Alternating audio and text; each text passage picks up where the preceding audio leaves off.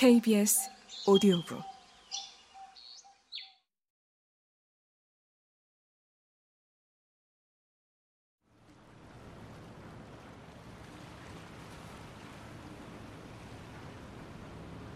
꼬히마루 마을에 다녀오는 길에 크루즈가 정박한 아바나항 근처에 있는 산호세 기념품 시장에 들렀어요.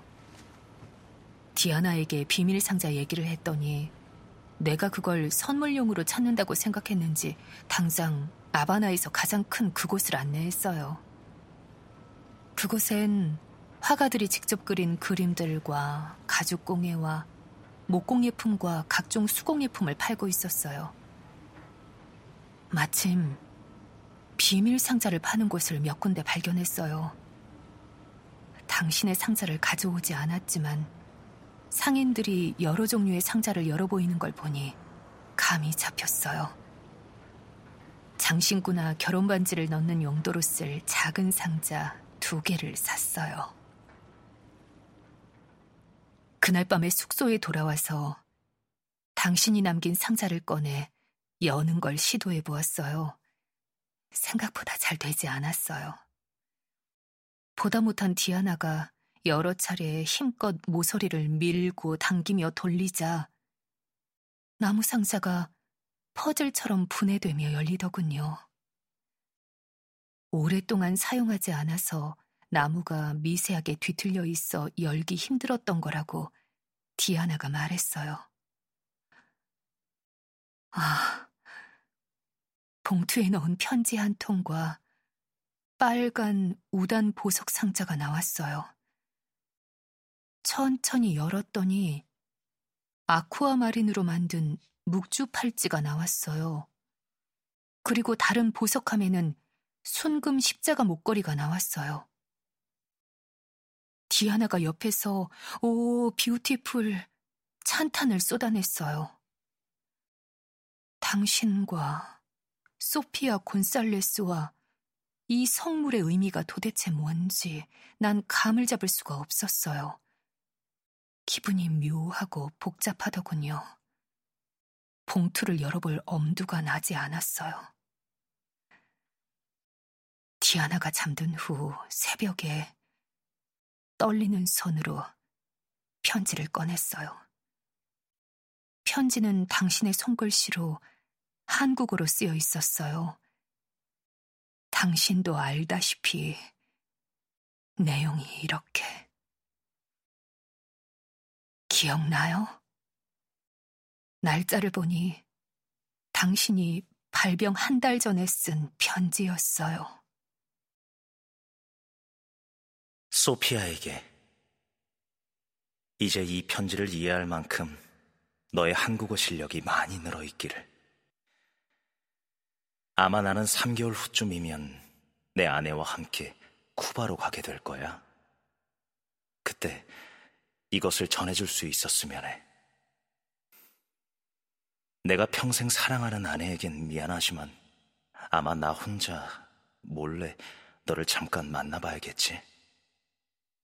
어쩌면 그게 마지막이 될 거야. 쿠바라는 나라는 일생에 세 번이나 올 만큼 가까운 나라가 아니니까. 우리가 처음 만났던 저녁의 말레콘 해변. 너는 내가 본 어떤 여자보다도 여리고 깨지기 쉽고 아름답고 위험한 어린 창녀였지.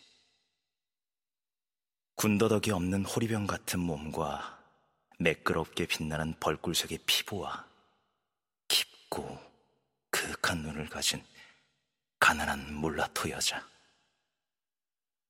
밤의 해변에서 그런 시내떼라들을 볼 때마다 혁명은 실패한 거라는 생각이 들곤 했지. 그래서 나는 대신에 20국씩 줄 테니 시내떼라 짓을 하지 말라 했고, 너는 잘 따라주었어. 난 너의 아름다움과 재능을 지켜주고 싶었어. 가끔 오후에 햇빛을 받으며 말레콘에서 너를 만나는 게 나는 행복했어. 그날, 내가 아바나를 떠나기 전 마지막 날, 너의 손목에 찬 묵주를 꺼내 햇빛에 비춰보다 방파제를 때리는 파도에 그 묵주가 쓸려간 그날 밤새도록 울던 네 모습이 줄곧 나를 괴롭혔어. 혁명 전에 아주 부자였다는 너의 할머니가 소녀 시절에 첫 영성체 기념 선물로 받았다는 행운을 가져다 준다는 카리브의 물빛을 닮은 아쿠아마린 묵주 팔찌. 60년이 넘은 물건이었지만 그 소중한 것이 오후의 햇빛 속에서 얼마나 아름답게 빛나던지. 우리는 놀이처럼 자주 그걸 빼서 햇빛에 비춰봤었지. 하늘과 바다와 푸른 보석이 같은 색으로 빛났어. 맑고 뜨거운 햇살이 꿀처럼 너의 목덜미와 팔뚝을 흐르고 상쾌한 바람 한 줄기가 머리카락을 날리는 그런 순간이면 온 세상이 반짝여서 참 좋았어. 너는 그 순간을 파라다이스 빔을 만나는 순간이라 했지. 할머니가 가르쳐 주었다며. 그런데 이제 그걸 잃었으니 네 인생에서 행운은 사라졌다고 한없이 울던 너의 모습.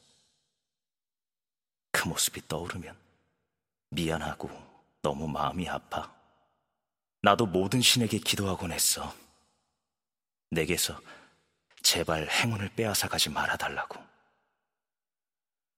다행히 너를 다시 만나면 주려고 아쿠아마린 묵주 팔찌와 십자가 목걸이를 주문했어.